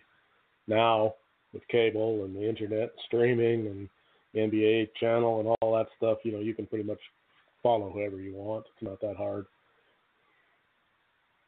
No Yeah, I think it's a combination of a lot of Yeah. a lot of Yeah, things. no I mean, the player movement matter has where you increased a ton too. And everybody's got a shoe deal. Everybody's And you got a shoe. And, and you can't blame anybody for taking the money too in the same breath. I mean, you know, if somebody No, gonna no. I mean, Yeah, you know, I mean, Stefan, we're going to pay you twice as much money for three times as long a term as you get now, but you have to move to LA. Well, probably going to go, right? Yeah. well, I mean, and the,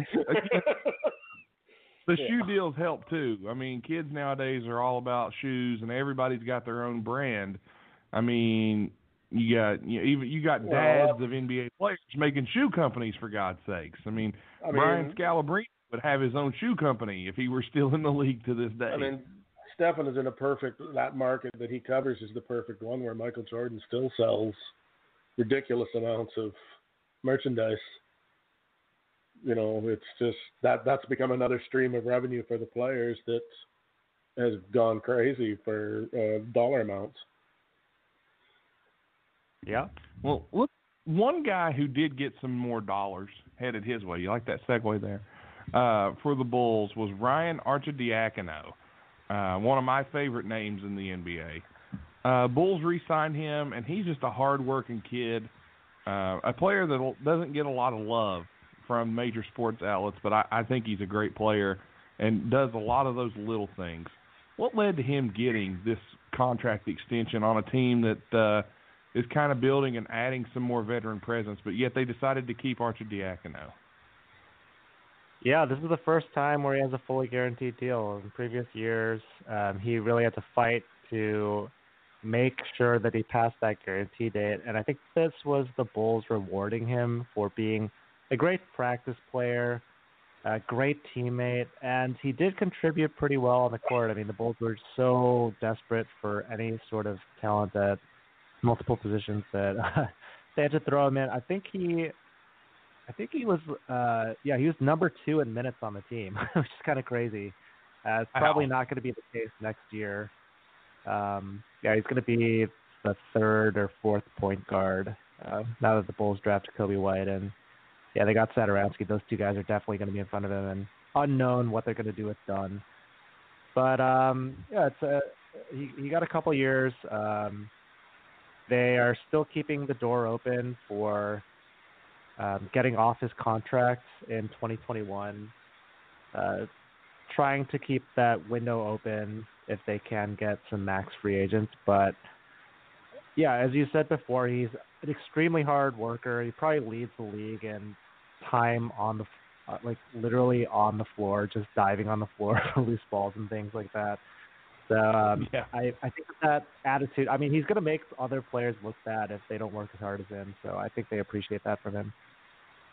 Yeah, and there there's a lot of players like that in the league that are willing to work hard and bust their ass, and uh, he's one of them. I've noticed T.J. McConnell's another guy who, who does things like that. Marcus Smart uh, is a player that can do things like that as well. Just guys that are going for 50-50 balls, guys that are in your face on defense, and you know, uh, Jevon Carter's another guy that, that plays like that, and just you know what, we're going to guard you, and we're going to guard you, you know, all 90 feet. You may beat me down the court, but by the time the fourth quarter rolls around, you're going to be exhausted because I've been up in your grill all game.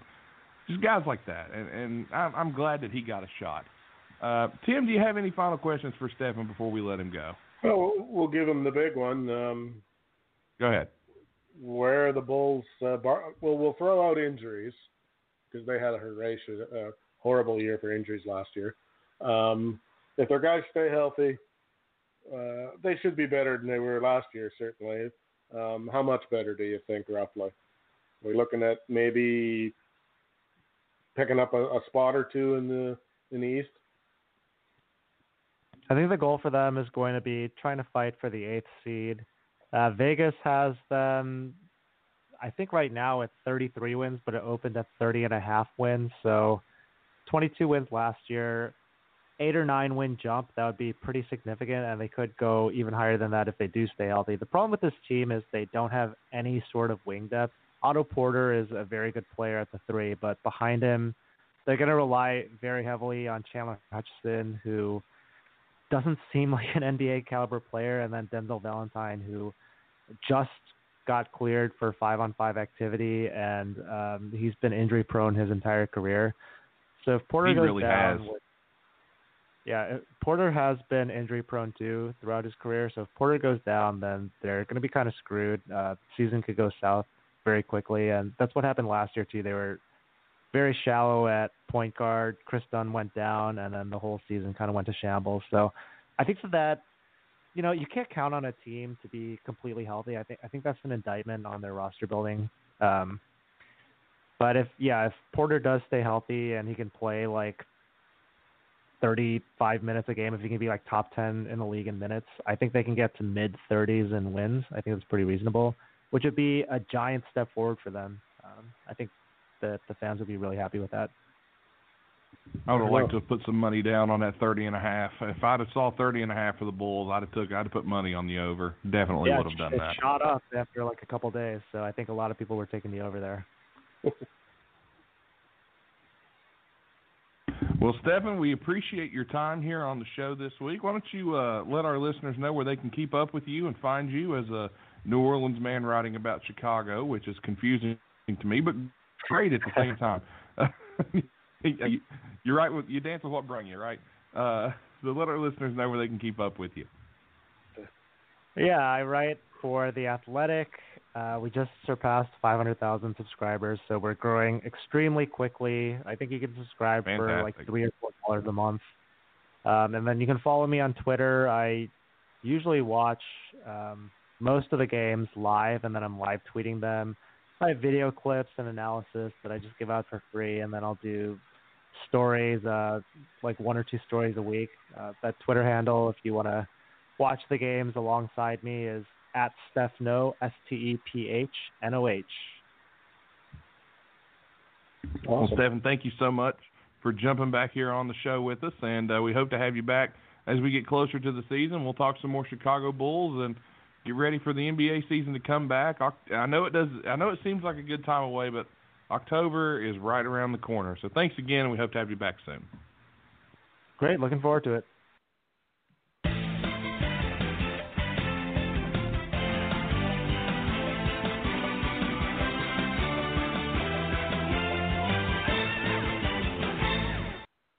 And that was Stephen Noh from the Athletic in Chicago. Actually, in New Orleans, writing for Chicago. It's really difficult to figure that one out. But you know what? Stephen was great taking all that time to talk Chicago Bulls with us, and we learned a lot about Chicago and what the Bulls are doing this season. Tim, uh, we got a lot of in-depth detail there from Stephen Noh about what the Bulls' situation looks like this season, and maybe what they'll look like in a couple of years. Things might be looking up for the Bulls. Yeah, I mean, if you think about it, it really can't get a lot worse. But um, No, I do wanna true, say- but what? I do I do want to say this. Uh, from the people that brought you Wow Free Cam and Cam Bay, we now have what is a, a sponsor now, StripCamFun.com. So, you know, we're kind of switching it up a little bit, but Strip Cam Fun is now a sponsor of the show. So, uh, Tim, we'll go ahead and give a shout out to our newest sponsor, and let's check them out. Are you tired of the same old average everyday lifestyle and the same old job that has you making less money than what you know you're worth? Well, you should head on over to stripcamfun.com. On Strip Cam Fun, there are tons of eligible men and women waiting to perform for you, and you can join in on the fun yourself. Just head on over at stripcamfun.com where you can strip on cam and have some fun. If you get there right now, you'll get to see some of the most beautiful women, men, and whatever else your heart desires. And you can take advantage of the good times being had on stripcamfun.com. Make sure you get there right now and let them know that Wide Men Can't Jump brought you over. Because StripCamFun.com is not just for everyone. Must be 18 years of older to join in on the good times. Strip Cam Fun. Be sure to visit right now. It's stripcamfun.com where you can strip on cam and have some fun. And again, that's stripcamfun.com. Go check them out. Show them some love. Great sponsor here on Wide Men Can't Jump. Well, Tim, one more sponsor to talk about here, and that is, of course, Stay Classy Meats. One of the best sponsors we have. They pay in meat. It's amazing. For me, at least. Um, I know you wouldn't know. Bless your heart. Would not know. Taking one for the team. well, Stay Classy Meats, though, if you haven't checked them out, what are you doing? You can use your promo code WIDEMEN, save 10%, and get a free pound of Montana grass fed ground beef. There's really no excuse to not check it out. Um, their food is incredible. It's fresh. It's lean. It's not frozen when you get it. It's not just typical like you. A lot of people say, "Well, why can't I just go to the store and get meat like that?" You can't. That's the point. They're your online meat market, and this is rare quality meat grown right here in the United States. They use them in Montana, North Dakota, South Dakota, where all, all this is grown. You can't miss out on this. Save 10%. Get a free pound of ground beef. Head over to Stay Classy Meats. That's where you need to go. What do you think, Tim? If I could go to one, I would, sir. Let's hear a little more on Stay Classy Meats. Stay Classy Meats is your online meat market where you can get the best quality meat for competitive prices. Head on over to stayclassymeats.com and use the promo code WIDEMEN to save 10% on your order. That's right, if you head to stayclassymeats.com, you can save 10% on your order with promo code WIDEMEN, but that's not all. Not only will Stay Classy Meats give you 10% off, they're also throwing in a free pound of Montana grass fed ground beef. Make sure you get over to stayclassymeats.com right now to check out their selection. Whether it be pork, ribs, chicken, steak, bison, ribeye, or any other type of meat that you desire, you can get it at stayclassymeats.com. They are high quality meat that you will not want to miss out on. If you like to eat well and eat clean and eat some of the best quality products out there, Stay Classy Meats is for you. Again, head to stayclassymeats.com right now. So make sure you check out all of our wonderful sponsors. New Law Office at newlawoffice.com, stripcamfun.com, Atomic Comics and Collectibles LLC at facebook.com slash Atomic Comics and Collectibles LLC, and Stay Classy Meats, stayclassymeats.com. Use promo code WIDEMEN and save 10% on your order and get a free pound of Montana grass fed ground beef. Woo! That is a mouthful, and you have to take some air sometimes. but we wouldn't have it any other way. Our sponsors are great, and this little this little show that we started, Tim, it's almost been two years. October will make two years since this adventure started for you, TR, and myself, and we've had a, a good time doing this, and we've grown by leaps and bounds. And and leaps. And what? And leaps. Leaps, and bounds, leaps, and leaps, leaps. bounds, and leaps. Yes. And we thank all of you that tune in to our show regularly and from all over the world, all 40 countries, and all over the place. We appreciate you guys so much for taking the time to check out this show. Well, I'll tell you what, we got more show headed your way right now. We've got an interview with our man coming out of Phoenix, Arizona. It's Gerald Bourguet, and we will be talking Phoenix Suns off season. We make we, we always laugh at the Phoenix Suns, but once I'm done talking to Gerald, I tell you what, this guy should be selling life insurance or cars because even he had me optimistic for the Suns' chances this year. Oh, what do you think? That's, that's another case though. It really can't get any worse. Um, No, and if and, and if you look at their roster, if you look at their roster, honestly, their roster is not bad by any stretch with the moves they've made. No, they they did they've done a couple of things. I mean, nothing you know that's spotlight worthy, but they- they should be better, and, Absolutely. and hopefully they are because it's you know, nobody should be in the basement. You know, one year at a time for the basement. Yeah. Well, let's go ahead and dive into my conversation with Gerald. What do you say, Tim? Roll the tape, Nate.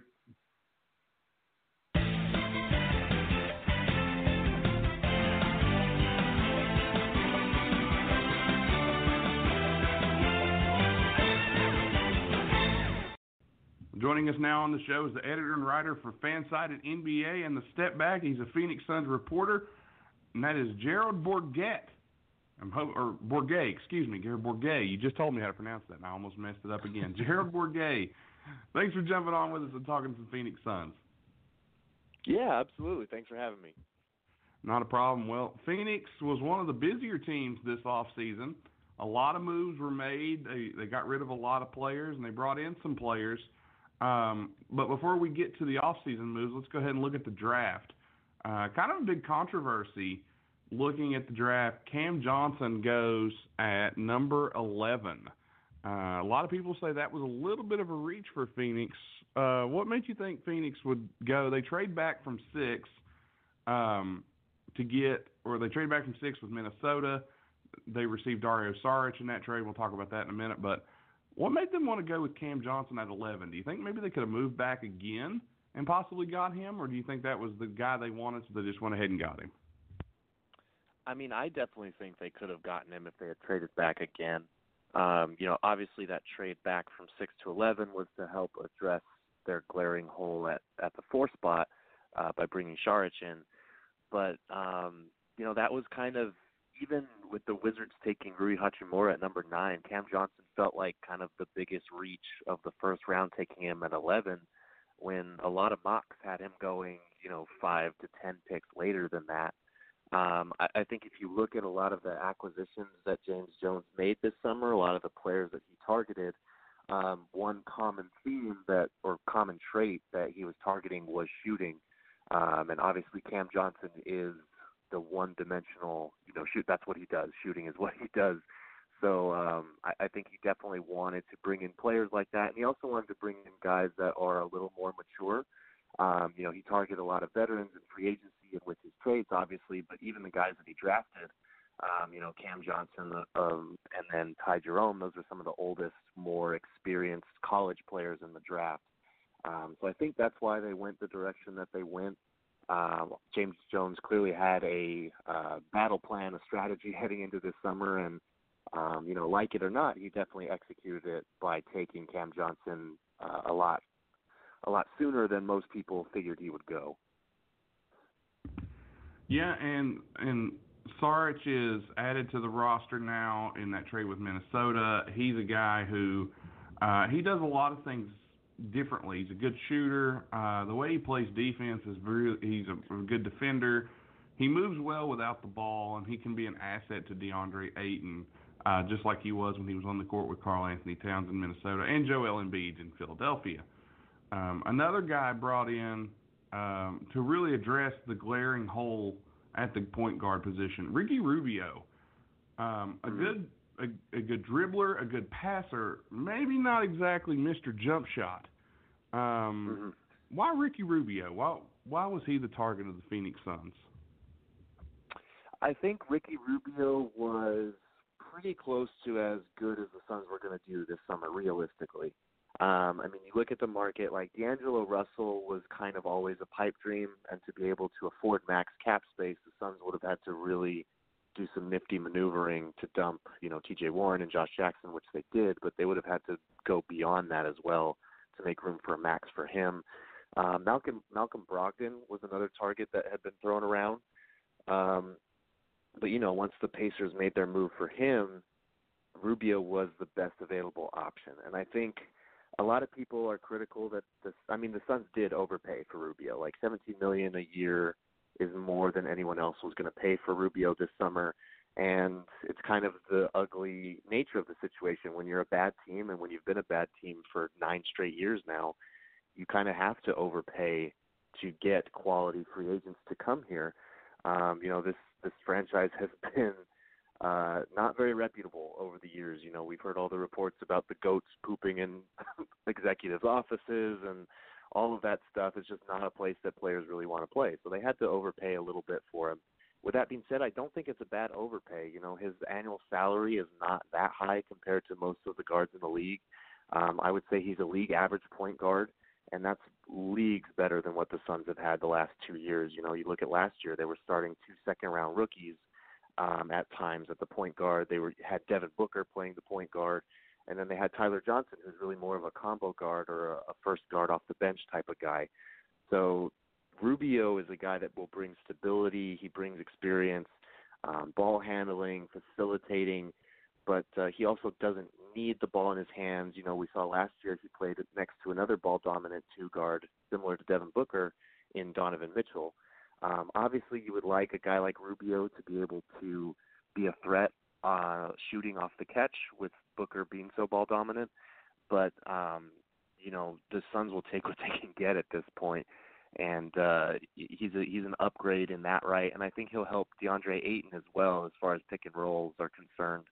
Um, so you know, not the ideal scenario for the Suns, but a really big upgrade that. Uh, you know, people are confused why they paid so much for Rubio. Like they just expect this team to be okay with being bad forever, and at some point they need to get better. They need to approach 30 wins, and I think a move like Rubio in conjunction with a lot of these other moves at least helps them get there to show Booker, you know, we're trying, we're making progress. And uh, as a former Minnesota Timberwolves fan, I'll be, or not a former fan, but a, a fan of the Wolves, as a guy who had Rubio on his team for so many years, he mm. is a fantastic passer, and you will lo- fall mm-hmm. in love with the passes this guy makes. But you are going to hate life when he's shooting. I'll just put that out there. You are gonna you're yep. gonna beg him to pass the ball. Um, but let's look at you know you mentioned the trade uh, a minute ago here, getting rid of De'Anthony Melton and Josh Jackson. Uh, the Suns kind of mm-hmm. just gave up on Josh Jackson, and I'll be honest with you, this was a guy that I thought was going to end up becoming a really good player in the league. But Josh Jackson uh, never really developed in Phoenix like they wanted. They get Kyle Korver, who they immediately just waive, uh, let him go to a contender. But let me tell you what, I live in West Virginia, and mm-hmm. there's a sneak player that you guys got named Jevon Carter, who, if you mm-hmm. ask me, is going to do so much for this team that you're gonna you're not really you're not gonna believe it what this guy can do, especially defensively. He's such a good defender, and the little things mm-hmm. he does playing Bob Huggins for all those years. Um, I think Phoenix is going to fall in love with Jevon Carter. What did you think of that trade, though, to get rid of Josh Jackson and De'Anthony Melton, but you get back Jevon Carter, uh, and really you you waive Kyle Korver to save room in the cap? What, what's your thoughts on that trade? Right. I mean, obviously dumping a number four overall pick and having to attach assets to him just two years after you drafted him is a really bad look. Um, but I also think, you know, Josh Jackson, based on his two years here in the desert, heading a lot closer to draft bust territory than, you know, his pre draft projections, which, you know, when he fell to number four at Phoenix, people here were ecstatic. Like that was the guy that the Suns wanted. That was the guy that the Suns fan base wanted. Like he and Devin Booker were supposed to be this dynamic duo moving forward for the future. And, you know, Jackson his shot selection was bad. His jump shot form improved a little bit, and after the All Star break this year, he was shooting pretty good percentage from three, but like for the most part, still had that hitch in his jumper. Wasn't an effective floor spacer. Made a lot of bad decisions. Was just out of control most of the time. Um, his defense was over overhyped as far as the impact he could have on that end. and he made a lot of bad decisions off the court as well. There were a lot of bad headlines with his name attached to them that I think impacted his trade value a little bit, and that's why we saw this kind of one-sided trade a little bit. Um, I think the biggest part that bummed Phoenix Suns fans out, at least over here, was having to attach De'Anthony Melton to him because he was a player that a lot of people here liked. Um, you know, maybe not the answer at the point guard spot for next season or for last season, obviously. But, you know, as a rookie, he displayed flashes of passing potential. He was, I think he led the league in deflections um, and was certainly first among rookies um, who played at least 90, 900 minutes this season. Um, you know, and he he was a very good defender, a very capable player, and possibly a good long-term fit next to Booker. You know, they need someone who can defend. They need someone who can guard multiple guard positions. And he was actually he actually shot 36% on catch and shoot threes, so he was an okay, um, you know, off the ball threat for when Booker was commanding the rock.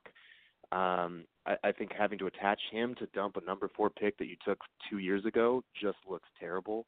Obviously, it's a new regime. They were cleaning house, and a lot of these mistakes fall back on McDonough's poor drafting. Um, but Melton was a good pickup for the Suns, and then they just had to attach him along with two second rounders just to get rid of a number four pick. It's just bad. Um, the hope is that Jevon Carter will provide the same kind of defensive intensity that Melton did. Um, but you know his wingspan is not quite the same as Melton's, and uh, he'll have to be he'll be competing for minutes obviously because they brought in Rubio for the starter starting job, and then they just added Ty Jerome uh, in the draft. So it'll be interesting to see how that but those minutes at the backup one shake out, especially with Booker being able to hold it down at point guard for stretches. Um, but yeah, I, I do like the Jevon Carter pickup. It's just hard to be excited about it in the wake of wow, we just dumped a top five pick from two years ago and had to attach De'Anthony Melton to that, a guy that could have been a long term fit at the one. Yeah, and uh, you know, of course, I'm I'm I'm a Jevon Carter homer. I have been for years, so I'm always going to think that he's great. uh, so uh, take what I say with a grain of salt. So, but um, I will say a couple more additions: Frank Kaminsky and Aron Baynes. I was surprised that the Celtics let Baynes walk um, I think mm-hmm. Could be a nice piece for this Suns team, especially behind DeAndre Ayton. I mean, mm. this team, if you look at the at the the depth, and we'll get into the depth here in a second.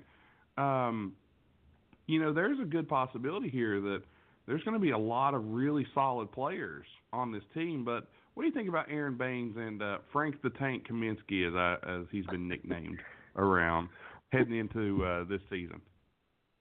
Right. I mean, you kind of alluded to it there, but as much as I and many others criticize the Suns' off-season moves and the way that they went about adding their players, if you look at the set rotation that they have now, it's a lot better than last season, and there's a lot more depth this time around.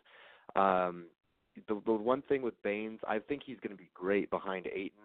Um, he's a very defensive-minded, just tough, gritty kind of guy and that needs to rub off on Ayton. That's exactly the kind of um, you know backup and sort of uh, short-term mentor that they need for him, um, because defense and, and toughness are obviously two areas where he can improve um, this early in his career. Uh, the thing with Baynes that didn't make sense to me is, you know, on draft night, that trade that they made to get him and to trade back into the draft where they took Ty Jerome it was just kind of a head scratcher because they had just dumped T.J. Warren's salary that night, and by ch- making those trades for both Saric and Aron Baynes, they had suddenly plugged up all the cap space they had just freed up with the Warren trade. Um, everyone knew they needed to dump Warren. Everyone knew they needed to either dump Jackson or waive him or stretch him. Um, but you know, trading back for Saric and then a backup center on draft night was kind of a head scratcher, and, and it plugged up most of the cap space they had just freed up. And if you look at the moves they had to make later in the summer, because of that Baynes acquisition, they had to make that Josh Jackson salary dump, um, which you know, in my opinion, was not a great move for them. So I, I like the Baynes acquisition, but like most of the Suns' moves this summer, I just don't like the way that they arrived to that point, if that makes sense. Um, and then as for Frank I the Tank, it. I think he's yeah, and I think for Frank the Tank, he's an okay pickup. Um, he's a floor spacer. They need some depth at the four for sure. Um, because you know we, we don't, you don't want to rely on Cam Johnson at the four because a he might be better off as a three, and b you know all he can really do at this point is shoot. That we know for sure. Um, so Frank Kaminsky's a little bit more experienced. I don't like giving him the full room exception for two years without a team option on the second year. Um, that that felt like a little bit much, especially like the Clippers were able to re-sign JaMychal Green for that a, amount, and in my opinion, Green would have been a much better target. Um, you know, maybe he doesn't sign with the Suns for that amount, but um, you know, you just look around the league, some of the similar deals that went down. It feels like nobody was going to give Frank Kaminsky that much money. Um, but again, you know, it's it's all about how they got there um, versus what they got. I like the, some of the players they added. Um, it's just the way that they arrived there that's a little troubling. Yeah, and that makes sense. Um, projected starting lineup this season is looking like Ricky Rubio, Devin Booker, uh, Kelly Oubre, Dario Saric, and DeAndre Ayton. Uh, that that's projected starting lineup, and then behind that, on the bench in the rotation, you're looking at Tyler Johnson, Aron Baynes, Frank Kaminsky, Mikal Bridges, Cam Johnson. Um, you know, Jevon Carter, Ty Jerome, a couple of guys who could have um, could get in there a little bit. I mean, they've got a lot of players here. I mean, Elie Okobo's there as well. Uh, Cheick Diallo, another guy. I mean, a couple two-way mm-hmm. contracts that are that really look good. Um, but man, uh, you know, there's more here than what people think. Uh, because mm-hmm. a lot of mm-hmm. people are saying, "Oh, you know, the uh, the Suns are just gonna, they're going to suck again this year." I'm looking at this team. I don't think they're going to suck at all. They're not going to be an easy win like people are thinking and saying. I mean, granted, I don't know if they're a playoff team in the West. I'm gonna I'm gonna go out on a limb and say no. But I, mm-hmm. I think if they're in the East, I think this is a playoff team in the East. What what say you? Yeah, I mean, everybody. It's easy to fall into the habit because the Suns continually make baffling moves, and they have been for the last four or five years. Um, it's easy to just look at what they're doing and say, "LOL, the Suns think they're going to be a playoff team." But like, this is Devin Booker's fifth season coming up. He's playing for his fifth head coach, for his second GM, and he's had over a hundred teammates in his time in the NBA, which is just ridiculous. Like they need to progress towards something solid. And as much as I don't like some of their methodology this season or this summer, I think they got closer to becoming a more respectable team. There is a lot more here than people are, um, you know, expecting or aware of. Um, and I, I think they could approach 30 to 35 wins. I think that would be a very good season for them. And I think if you look at the moves they made this summer, none of the moves that they made are going to get them to playoff team status alone, but they were made as complementary moves with, you know, Devin Booker and DeAndre Ayton in mind. They were moves that are reliant on those two becoming superstars and continuing on that trajectory. Um, if those two get to that point and become superstars, I think these complementary pieces will look really good. Um, and I think adding established NBA players, something that the Suns haven't had in a long while, is a good move for them. You know, you look at the veterans they've had. They had an over the hill Tyson Chandler, ditto for Jared Dudley, who's sporting a dad bod for most of his time here, and you know Trevor Ariza. Trevor Ariza on a one year deal, massive overpay. The guy basically quit on the team a month into the season and was traded a month later. Like they haven't had established veterans who are actually here to help the team win, are being paid appropriately or maybe a little bit more on a long term or a longer deal instead of just a one year deal where they can just give up and quit and be traded by December. Um, I think that will make a difference this summer, and I think hopefully Monty Williams with the five year deal that they gave him that provides stability on the head coaching front, which the Suns have not had. They signed Kokoskov to a three year deal immediately dumped him with the change in the front office. Like they need to establish some sort sort of stability here. I think they move closer towards it this summer. As much as I dislike some of the ways they went about doing it, um, you know the the lineup that you named and and the guys coming off the bench. That's a pretty good nine to ten man rotation with you know decent third string pieces behind that. So hopefully it shows in the win column. There's still a lot here that needs fixing. There are concerns about athleticism and defense. Um, you know, Mikal Bridges, Jevon Carter, those are good defenders.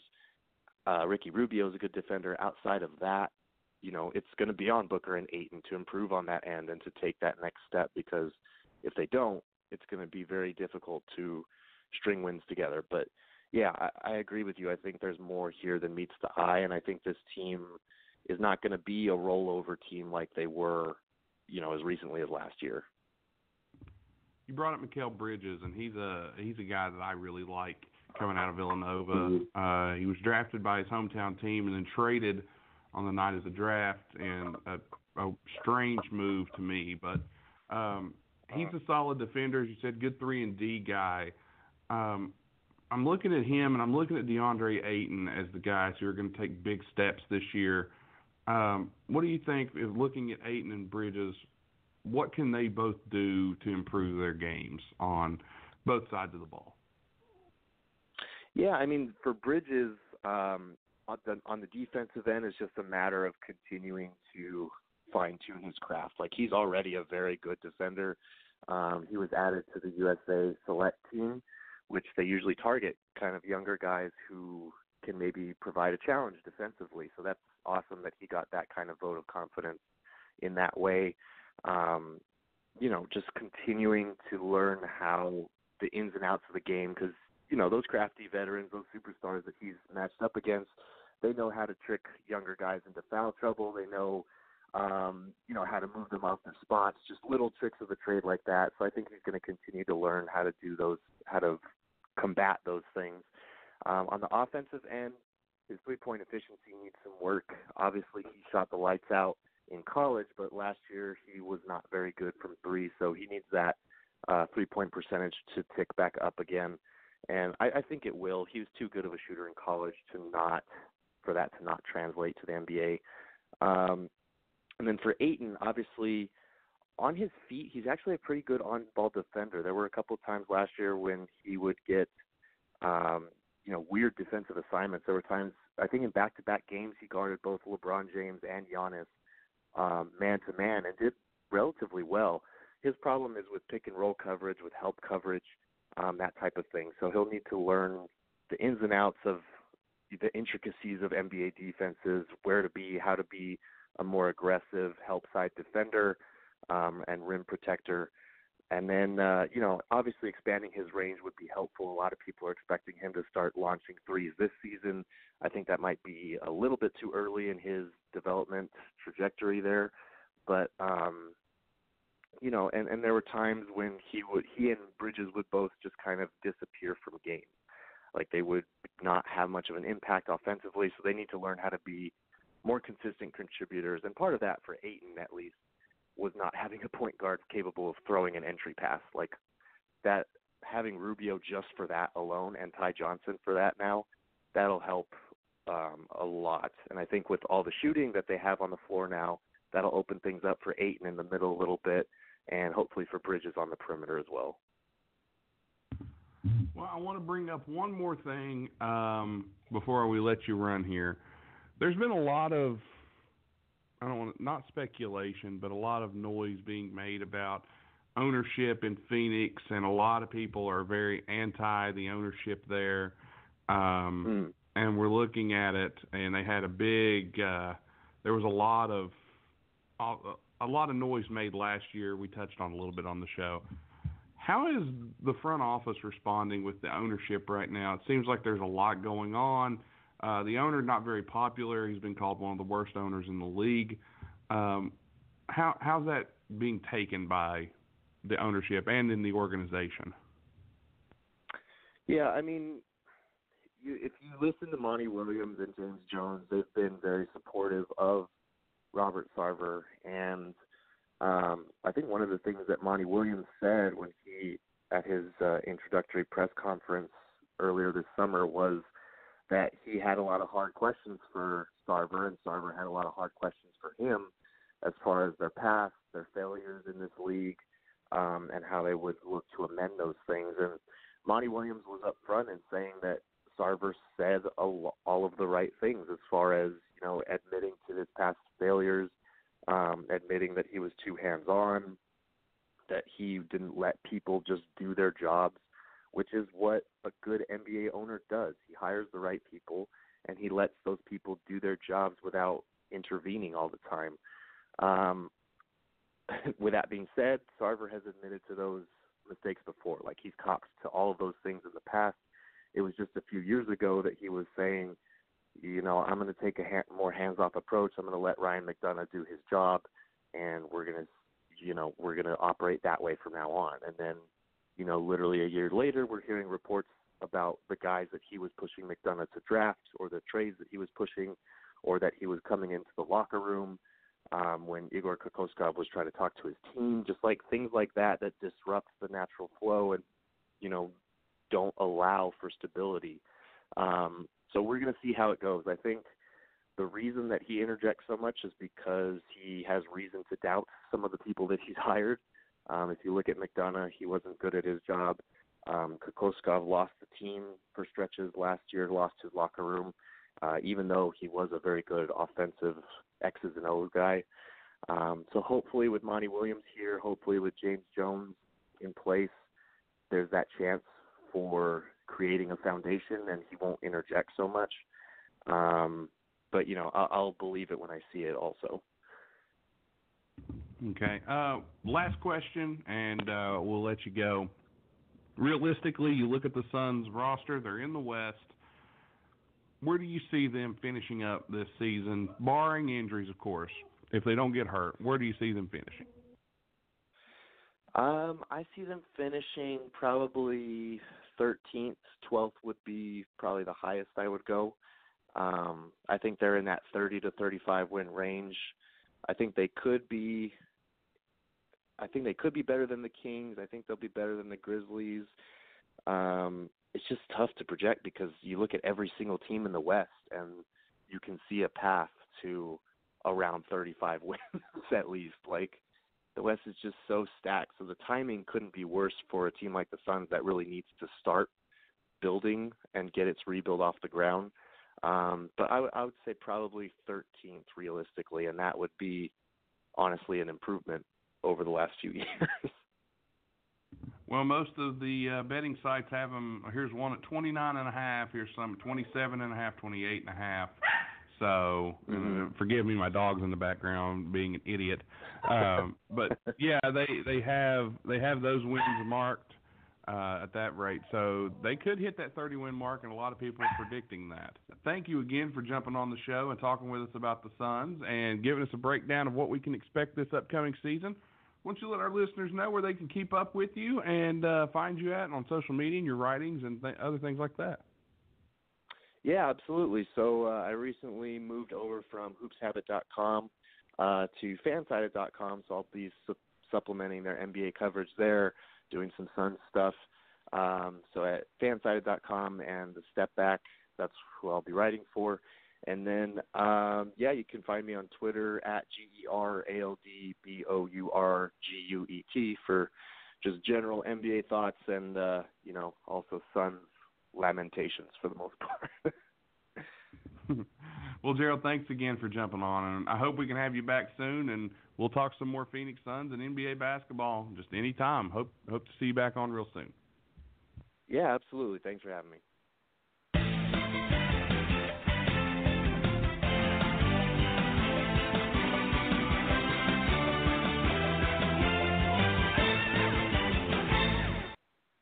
And that was our interview with Gerald Bourguet talking about the Phoenix Suns. He writes for Fansided and all the places he mentioned there at the end. Too many to name off, but Gerald's a great guest.